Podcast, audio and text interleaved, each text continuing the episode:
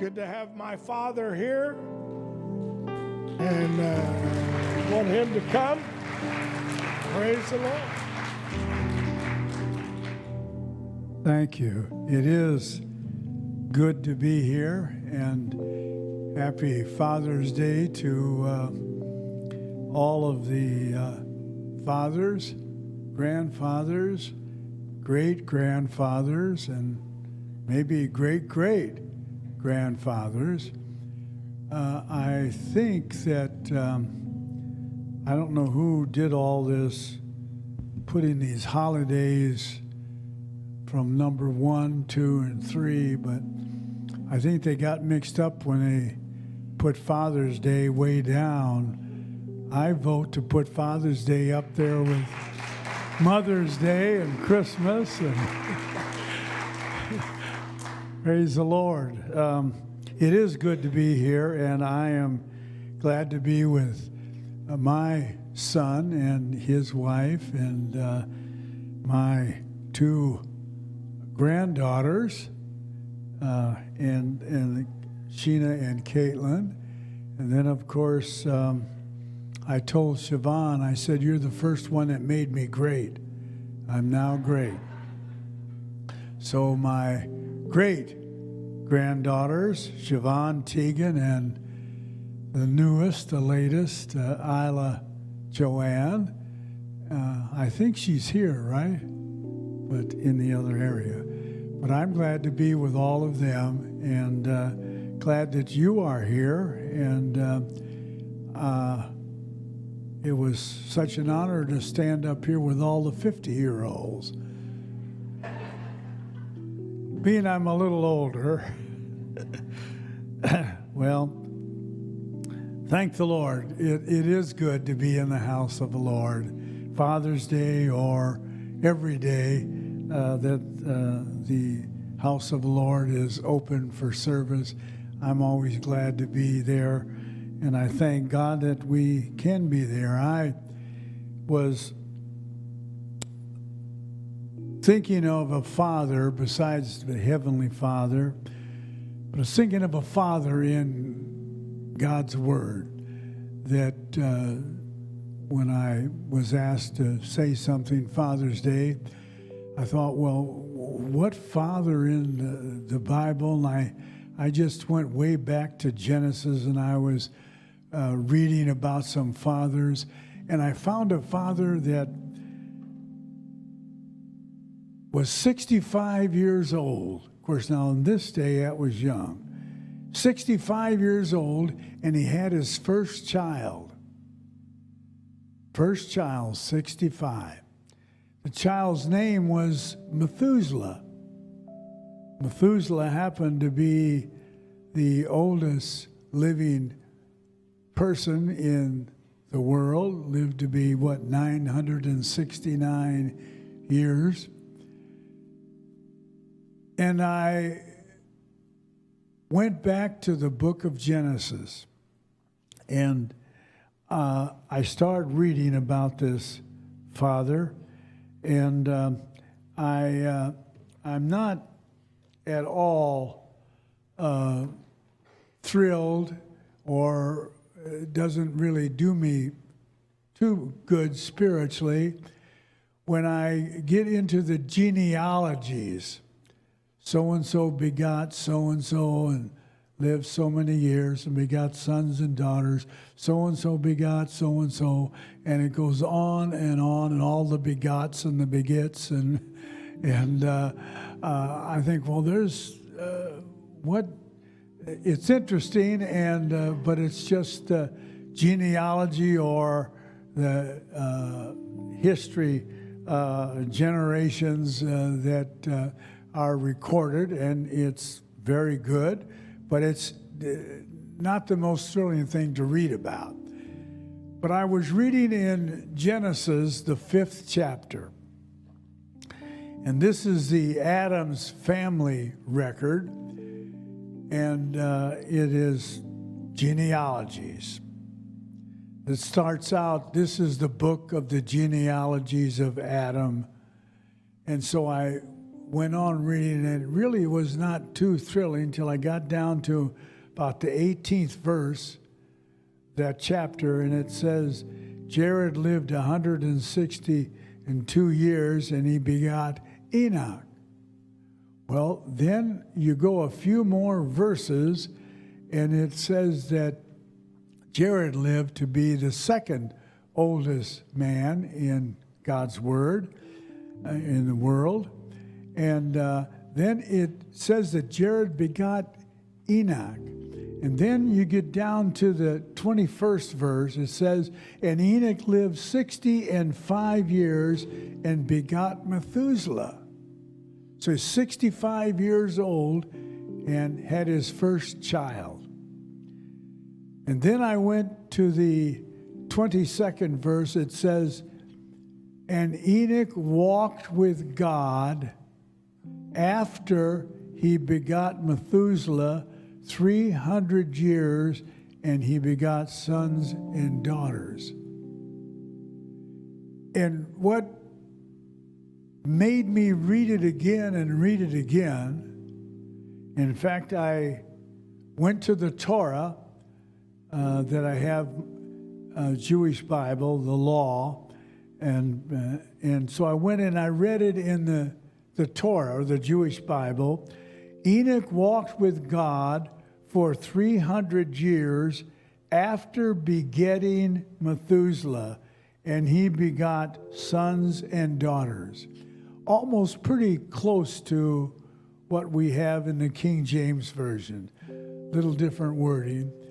But it has one word in there that just stopped me, and that was that Enoch walked with God after. And I said, Well, and I started trying to find out. I said, Well, surely he walked with God 65 years before, but it says after. And I kept thinking, Well, why would it, the Lord be so specific in the Torah and in the King James Version to put the word that Enoch walked with God after he had his first child? Then I began to think, well, I remember when my son was born, first child, in fact, the only child we were privileged to have. And I thought, well, there is a responsibility. I believe that Enoch walked with God before, but it says this after. And somehow I believe that Enoch developed a sense of responsibility. Now I have my first son. I have to love him or her, my first child. I have to love this child. I have a responsibility to love this child. I have a responsibility to provide for this child. I have a responsibility to help care for this child.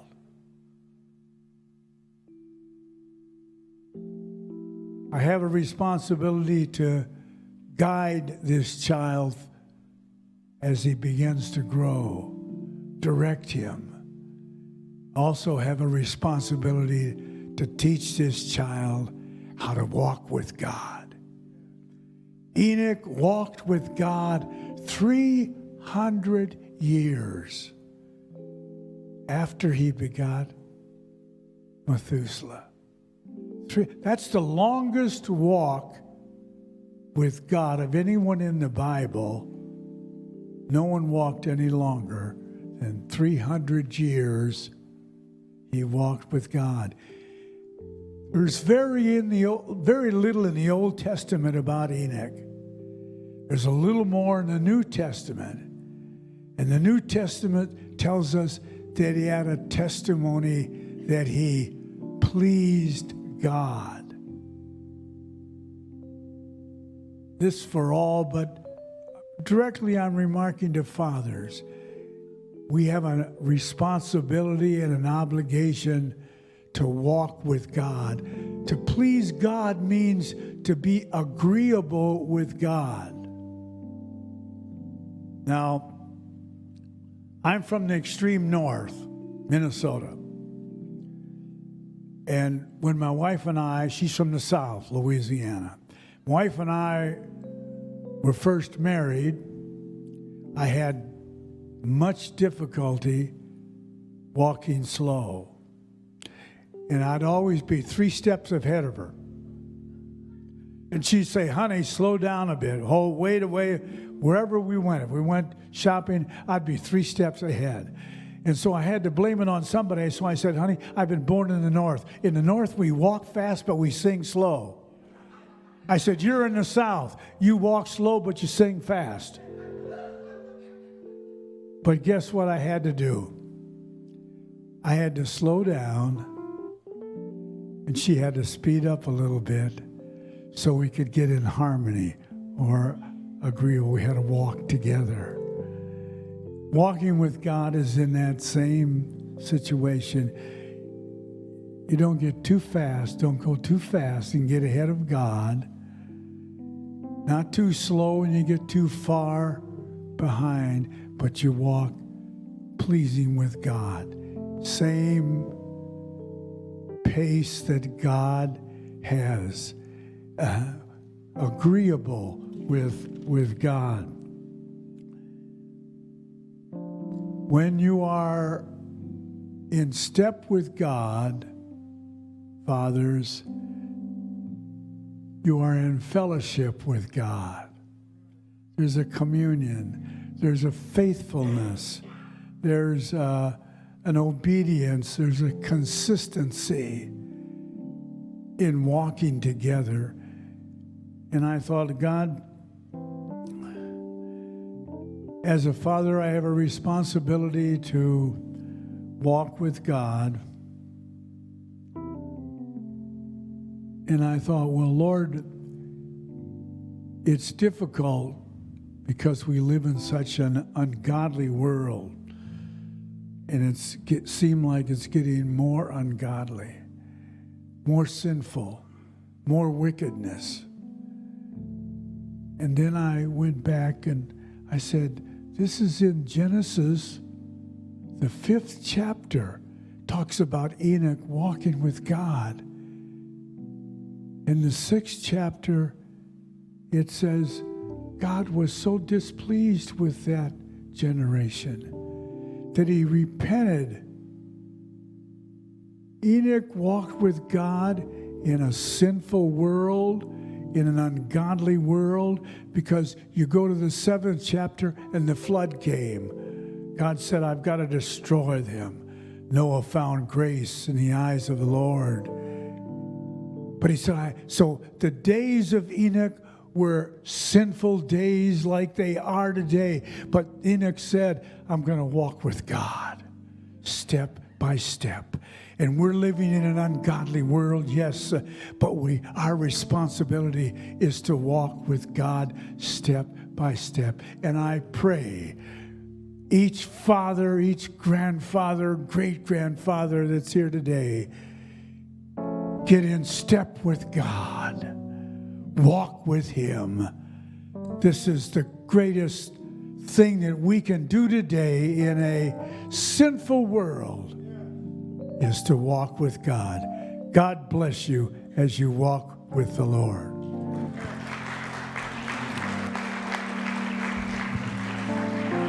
Praise the Lord. It is a privilege and an honor to have my father here with us, my mother, of course, but um, I, um, I he turns 90 this year in August. So uh, glad he's here and appreciate his leadership over the years. And I do appreciate our two daughters. Both of them happen to be here today, Sheena and Caitlin. And um, they got to be involved in the Mother's Day service, so my sons get to be involved today. Brother David Post uh, spoke this morning already about 70 times 7. Brother Nick Hancock read uh, Matthew 7 11, and uh, I preached a sermon many, many years ago. Oh, thank heaven for 7 11 used to be a store about 7 Eleven. So we've had a lot of sevens today. Love Brother David. Appreciate him, his leadership. Love you very much. Lord bless you.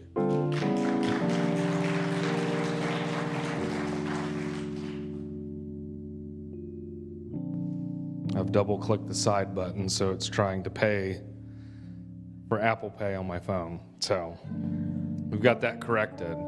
Uh, I've just got a few uh, verses and maybe some notes or comments uh, to make. But if we look, happy Father's Day to everybody who is here today.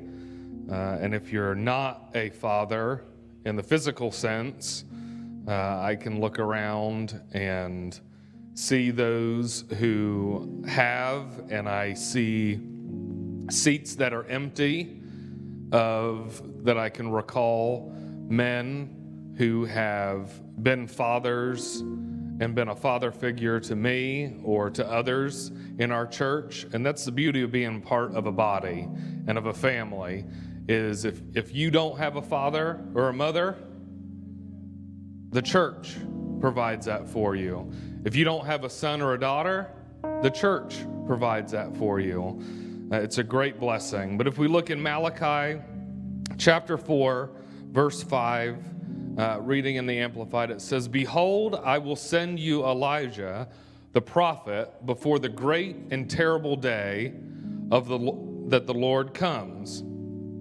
And he shall turn and reconcile the hearts of the estranged fathers to the ungodly children, and the hearts of the rebellious children to the piety of their fathers, a reconciliation produced by repentance of the ungodly, lest I come and smite the land with a curse and a ban of utter destruction. You can go back to that previous screen. We'll just leave that up. But this is actually, you know, the, the great and terrible day that the Lord comes. Uh, we feel like we're in the last days, that we're in those terrible days. Uh, but this is this is really more of a uh, discussion about John the Baptist and coming, and so uh, it's hard to think that for two thousand years these have been the terrible days, and, and we're we're just now seeing you know what, what, we think are man it surely can't get any worse than this. Um, but what I think is important here uh, is that there is this turning, and we heard last week Brother Vinny Azzolini talk about uh, there's going to be a reconciliation of the backsliders. The prodigals are going to return home. And this verse to me was meaningful about what my role as a father is for my family and others around me. And it says here, estranged fathers. And you may find that that is a strange pairing of words, but essentially, estranged just means to be separate, intentionally separate. And usually we view that in a negative context. Uh, but here, fathers are supposed to be deliberately separate from the ungodly. Now, heaven forbid any of us have to deal with ungodly children, uh, but I think a lot of us could probably raise our hands and say, either at times our children have maybe been that way, or maybe I've been that way as a child. Uh, but the hearts of those rebellious children can be reconciled to the piety of their fathers. Now, what does that mean? That means their righteousness, their religious convictions. So that means that the fathers had to hold on to what they believed, regardless of how their family was behaving or those around them. They had to deliberately separate themselves, estrange themselves from the world around them, and hold on to the truth. And through that, a reconciliation of the ungodly is allowed. If you weren't convicted as a father this morning about what your role is, that, that verse put me in my place. Next, I want to take you down to Luke 1 17. And again, this is uh, talking uh, about uh, John the Baptist again. And he himself will go before him in spirit and power of Elijah and turn back the hearts of the father to the children and the disobedient and incredulous and unpersuadable to the wisdom of the upright which is the knowledge and holy love of the will of God, in order to make ready for the Lord a people perfectly prepared in spirit, adjusted and disposed and placed in the right moral state. That's the path that we're paving. And if you'll walk with me just a little bit, on this. Here we were talking about John the Baptist and the way that he was preparing and how he's supposed to be preparing the people for the, the Lord. In Jeremiah 3:15 it says, "And I will give you spiritual shepherds after my own heart in the final time, who will feed you with knowledge and understanding and judgment." I'm grateful that we've been given a father here at church who I believe God has appointed in this final time. And every week, you have the opportunity to gain knowledge, understanding, and how you're able to apply that with judgment to your life. And it, it is each and every one of us, as a father, as a man, as a mother, as a woman, is called to behave these way. We know that talks about how husbands should treat their wives. That's to be an example.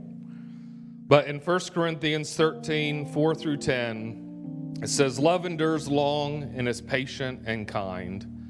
Love never is envious nor boils over with jealousy, is not boastful or vainglorious, does not display itself haughty. It is not conceited, arrogant, and inflated with pride. It is not rude, unmannerly, and does not act unbecomingly. Love, God's love in us, does not insist on its own rights or its own way, for it is not self seeking it is not touchy or fretful or resentful. It takes no account of the evil done to it. It pays no attention to a suffered wrong. It does not rejoice at injustice and unrighteousness, but rejoices when right and truth prevail. Love bears up under anything and everything that comes, is ever ready to believe the best of every person its hopes are fadeless under all circumstances, and it endures everything without weakening. Love never fails, never fades out or becomes obsolete or comes to an end. As for prophecy, the gift of interpreting the divine will and purpose, it will be fulfilled and passes away. As for tongues, they will be destroyed and ceased. As for knowledge, it will pass away it will lose its value and be superseded by truth. For our knowledge is fragmentary, incomplete, imperfect, imperfect, and our prophecy, our teaching is fragmentary, incomplete, and imperfect. But when the complete and perfect total comes, the incomplete and imperfect will vanish away, become antiquated, void, and superseded. I'm glad that not only do we have a father here at church, a father I get to deal with on a personal level that I think exemplifies all of these things. It's patient, it's kind, understanding, loving, but that we know the Heavenly Father that does all of these things perfectly.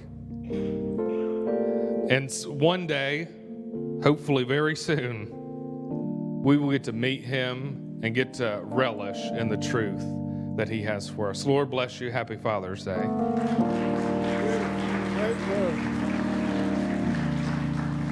Brother David Guy Barrett, the newest father probably in our church, uh, lost his father a few years ago. I wore my Australian tie today.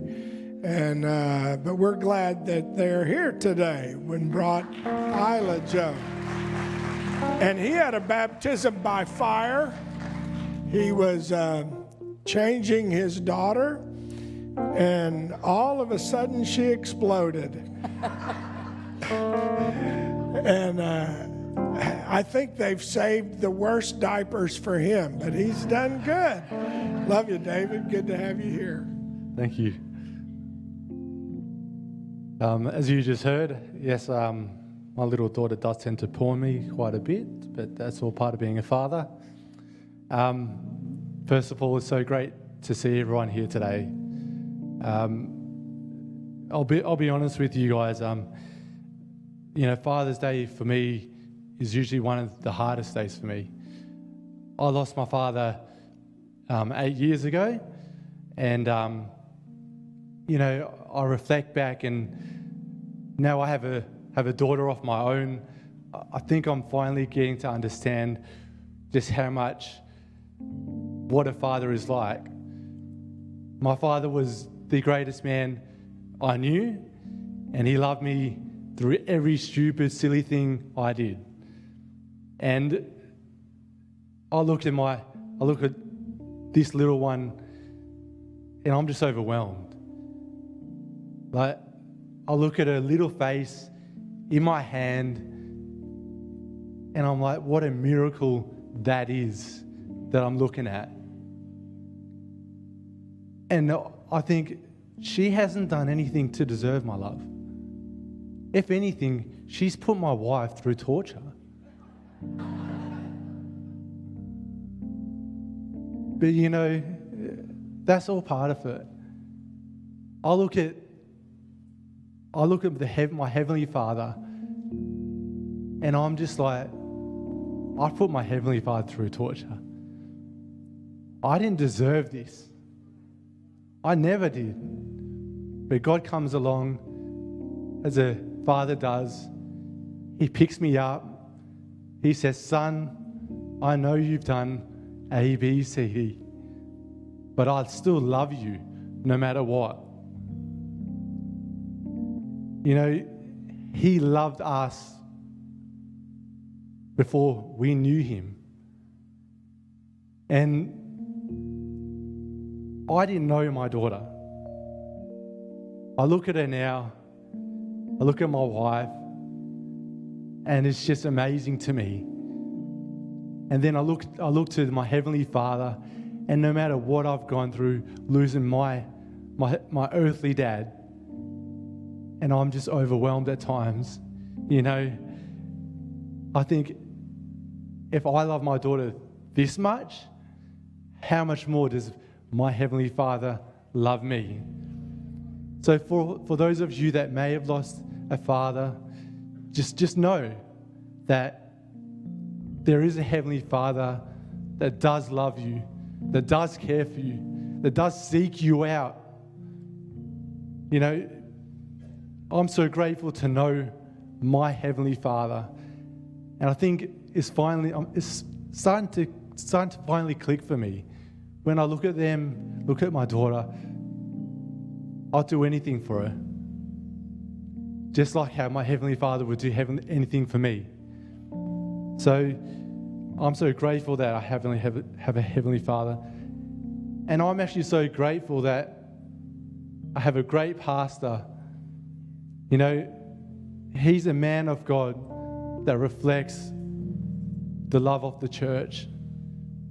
I'm so grateful that this, this man right here has embraced me as a son. So, Dad, I just want to say thank you for being the example, not just for me, but all these people out here, for being this father. Thank you.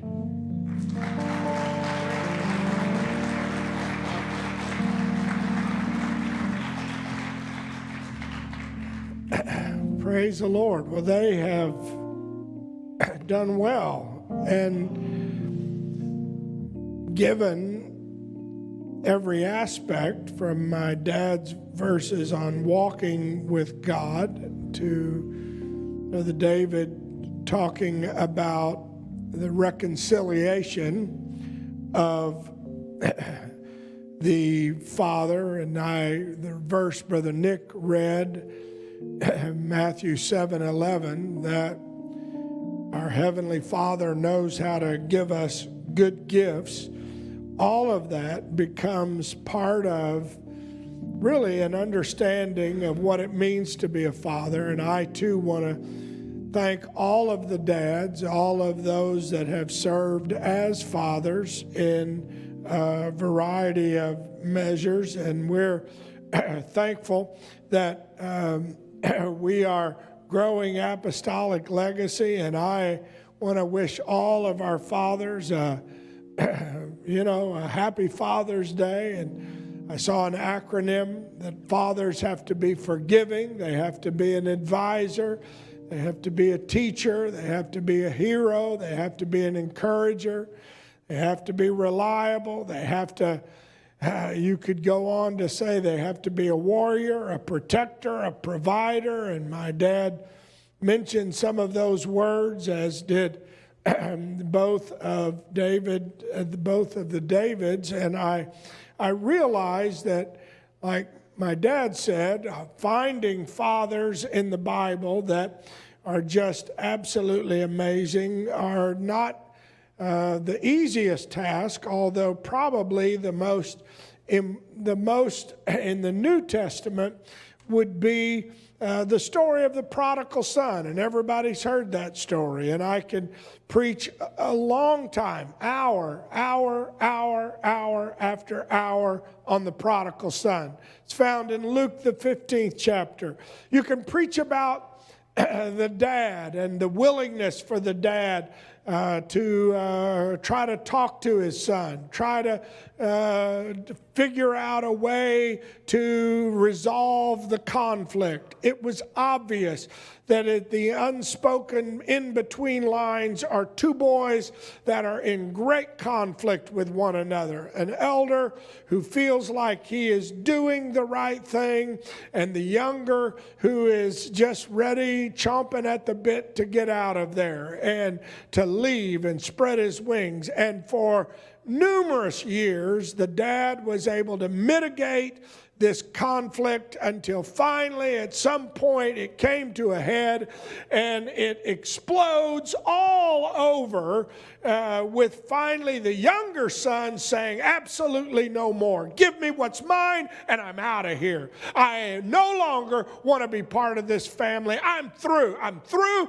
with you. I'm through with my older brother. I'm through with everybody. And he walks out and he leaves and he goes and he spends his money. And we know the story. You can read it in Luke, the 15th chapter. You've read it, you've understood it, you've heard it. And then we see the transformation of the younger son. And I mentioned this Wednesday night when I was talking about how to change your life and change your attitude and change who you are is that first of all, you have to come to yourself. You have to realize, I've made a mistake. And he did. And he then realized, I will humble myself. And he then realized, you know what? My servants in my father's house have more than I. And he then he said, I will, I will, I will get up, I will go back. I will make my way back to my dad. And I will humble myself and say, Dad, I am no longer worthy to be called your son. Make me a servant. And that sense of contrition and humility and repentance, if you will, as it's described in the Word of God, became this hallmark of the story that the younger son comes. And then, off script, the dad does something totally phenomenal. Luke, the 20, 15th chapter, and the 22nd verse, when he sees the younger coming, he says to his servants, Bring forth the best robe, put it on him, put a ring on his hand and shoes on his feet, and bring hither the fatted calf and kill it. Let us eat and be merry, for this my son was dead and is alive again. He was lost and is found, and they began to be merry. Amazing. And we know that that's very much a type of the Heavenly Father because most earthly fathers could not hardly pass up an opportunity to say, Okay, yeah, have you learned your lesson? Huh? Now look at me, son. I tried to tell you before you left this was going to happen. Huh? So we know that forgive, that kind of, what is that? Oh boy, would be hard not to, huh? At this moment, I'm going to, now's my chance to drive home the point. You blew it, boy. I just want to make sure you know. Now, I still love you, but I want you to hear me say. But dad goes off script there. And he doesn't even talk about where the son has been, what he's been through. And you realize, as Brother David Guy said, that's what our Heavenly Father is light. And he mentioned that, you know, the Bible says, amplified in Jeremiah 29 11, and I'm, I'm in a hurry. It says, For I know the thoughts and plans that I have for you, says the Lord. Thoughts and plans for welfare and peace and not for evil, to give you hope in your final outcome. And for those of you who are biological fathers, and even for those of you who are not, if you have the heart of a father, and I'll, I'll even add the mother in there, you want your children to do well. You want them to be successful. In fact, if you're any kind of a parent, you want them to have more and do more and be better than you ever had. You want them to be able to experience things that you never experienced and to have more and to, anybody know what I'm talking about? That's the love that David said he sees when he looks at this little baby. I want the best for them. Now, most of us don't make plans per se. I didn't plan on my daughter marrying David Post when we came here. I didn't plan on my other daughter finding a young man in Australia to marry. I didn't make some of those plans, but you have plans and thoughts and hopes in a general sense. But guess what? Let me just explain it to you like this uh, God has a plan, and He's much more detailed than my plan. He knows how many hair are on your head. He knows where sparrows are. He not, huh? You say, oh, he doesn't have a real plan. I'm going to tell you, as Jeremiah said, I, you know the thoughts that I have for you and the plans that I have for you. And it's a good plan. It has hope. I want you to succeed. I want you to do well. And, and there are hundreds of verses and it would take way too long to read them all. Isaiah, Old Testament, said, I will bring the blind by a way that they know not. I will lead them in paths they have not known. I will make darkness into light before them and make uneven places into a plain. These things have I determined to do for them, and I will not leave them forsaken. And there are verses like that all through. The Lord is my shepherd. The Lord is never going to leave me. The Lord wants to be there. He has a plan. He has a plan. And I can only imagine that the father of the prodigal son had a plan for the prodigal. And the young man blew the plan. And he blew the money. And yet, Psalms 32 and 8. I, the Lord, will instruct you and teach you in the way you will go. I will counsel you with my eye upon you. You go on, Psalm 37. The steps of a good man are directed and established by the Lord when he delights in his way and he busies himself with his every step. Psalms 48 For this God is our God forever. He will be our guide even until. I'm blessed to have my father, but as Brother David Guy said he lost his father eight years ago. Father's Day is a hard day.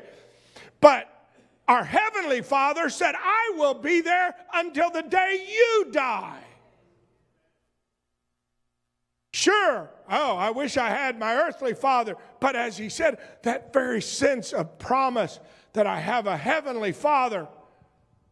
We can go in the New Testament. For all who are led by the Spirit of God are the now, as a father, as a child of God, John, the 10th chapter says, The thief comes not but for to steal and kill and destroy, and I am come that they might have life and have it more abundantly, have it more uh, in abundance to the full till it overflows. Jesus said, I want you to have an awesome life. I want you to have a wonderful future. And yet, as has already been stated, unfortunately, like the prodigal, like the ungodly son mentioned or children mentioned in Malachi, I have found myself sometimes off and yet forgetting that it, my God will supply every need according to his riches and glory. Proverbs, the third chapter says, Lord, lean on, trust in, be confident in the Lord with all your heart and mind. Do not rely on your own insight or understanding. In all your ways, acknowledge. Know, recognize, acknowledge Him, and He will direct and make straight and plain your path. Be not wise in your own eyes. Reverently fear and worship the Lord and turn entirely away from evil. I understand. You may say, well, you know, you don't know about my plans, but I'm here to tell you that there is a heavenly Father that has a plan. He's got a good plan. He wants you to succeed, and you need to consider Him and talk to Him every day and ask Him about your plan and your future when you don't, you're not rebelling against an earthly father, you're rebelling against the King of Kings and the Lord of Lords. And you're walking out to do what you think is best.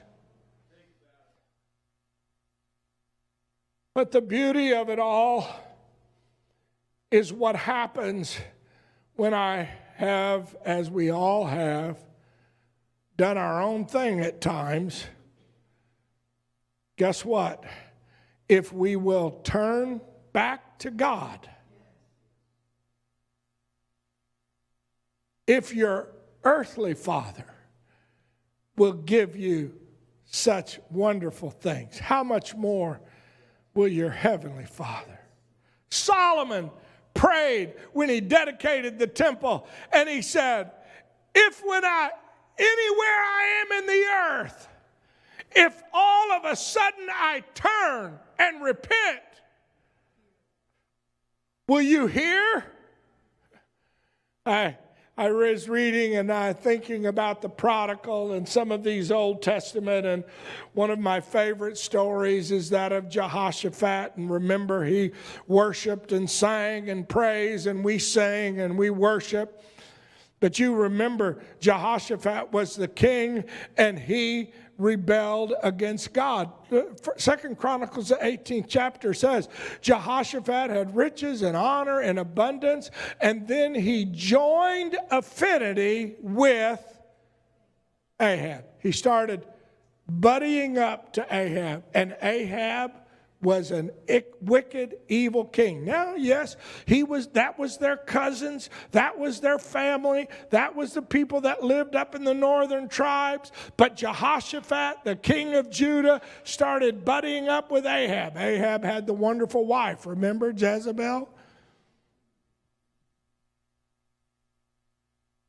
And finally, the prophet of God, Jehu, the son of Hanani, the seer, went to meet him and said to King Joshua, Jehoshaphat, Should thou help the ungodly and love them that hate the Lord? Therefore is wrath upon thee from before the Lord. And you know what? Jehoshaphat did not repent the Lord got in his face through the word of God and said, You should not be buddying up to Ahab. And all the 19th chapter, he just says, Well, you know, I think I know best. That's my buddy. Then you turn over to the 20th chapter, and it came to pass that the children of Moab and the children of Ammon and all those behind, beside the Ammonites came up against Jehoshaphat to battle. Now, three enemy kings joined together to fight Jehoshaphat. He had a word in chapter 19. He knew he was doing wrong in the 18th chapter. He read a word from God in the 19th chapter. And then when he finally got in trouble in the 20th chapter, read what he did. Go ahead, turn the slide there. Jehoshaphat had somebody run into him and say, There is a great multitude against thee from beyond the sea on this side of Syria. And behold, they be in Hazazon Tamar, which is Engedi. And Jehoshaphat got emotional. He got scared. He feared. And you know what he did in response to his fear? He said, I'm turning around. I'm going to serve God.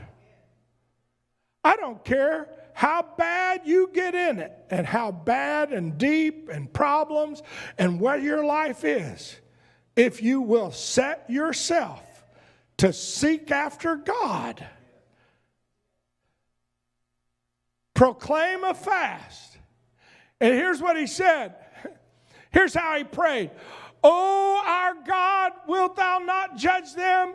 For we have no might against this great company which cometh against us, neither know we what to do, for our eyes are let me tell you, at some point, as a dad, I know we don't like to ever say we need help. We don't ever like to say we're in pain. We don't ever like to cry. We don't, ever, but if we learn how to repent to our Heavenly Father and say, Lord, I need you. I'm sorry. I got myself in a mess. I know I did it. I know it's my fault, but I need your presence.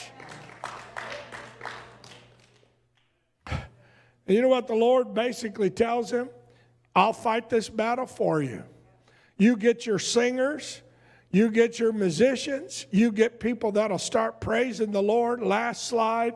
And, and he said, You send them out and, and the, they start praising in the beauty of holiness. And as they went before the army, they began to say, Praise the Lord, for his mercy endureth forever. And when they began to sing and to praise, the Lord sent ambushments against the children of Ammon and Moab, Mount Seir, and they came up against Judah, and they were smitten. The Lord commanded them, Don't be afraid. When the enemy comes in like a flood, don't be afraid. Turn to your dad. When the enemy begins to pressure you, you see, that's where Jehoshaphat was. I need to make a league with Ahab so that we will protect one another. He made a league with Ahab not because he liked what Ahab was doing, but this was his way of having someone to help him out of a jam. I want to tell you something. When you feel pressured to do something that's not from God, He is a gentleman. He stands at the door and knocks. He's a gentleman. He stands at the gate and waits. Are you going to come this way? Are you going to head this way? Oh, I don't understand why God, you know what? God is a better dad, much better than me. I, I've been known to put a little pressure on my children. In fact, every once in a while, you know, all right, you clean your room, you'll get this, or you'll get that. Now, probably none of you dads have ever done that. I've been one to say, now if you, in fact, I told my girls when they were growing up, I said, long as you're trying to live for God and do right, I'll do everything I can to help you. But when you stop doing right and doing good, there's missionaries that I'll send my money to. I didn't have a whole lot of money, so that wasn't a big scare tactic. But oh, there have been times that I've said, you know, if you'll do this, I'll do. Maybe y'all have never done that. That's not the way our Heavenly Father does. He has a plan, it's a good plan. It's a plan that'll give us a lot of greatness. But you've got to choose to be willing to follow that plan. You've got to humble yourself. You say, Well, I, I, I wish, you know, the Lord would lightning bolt a few po- folks. I don't ever want him to do that because he might turn one on me. But we have a Heavenly Father that loves us. As has already been said, you can meet Him today. Let's stand.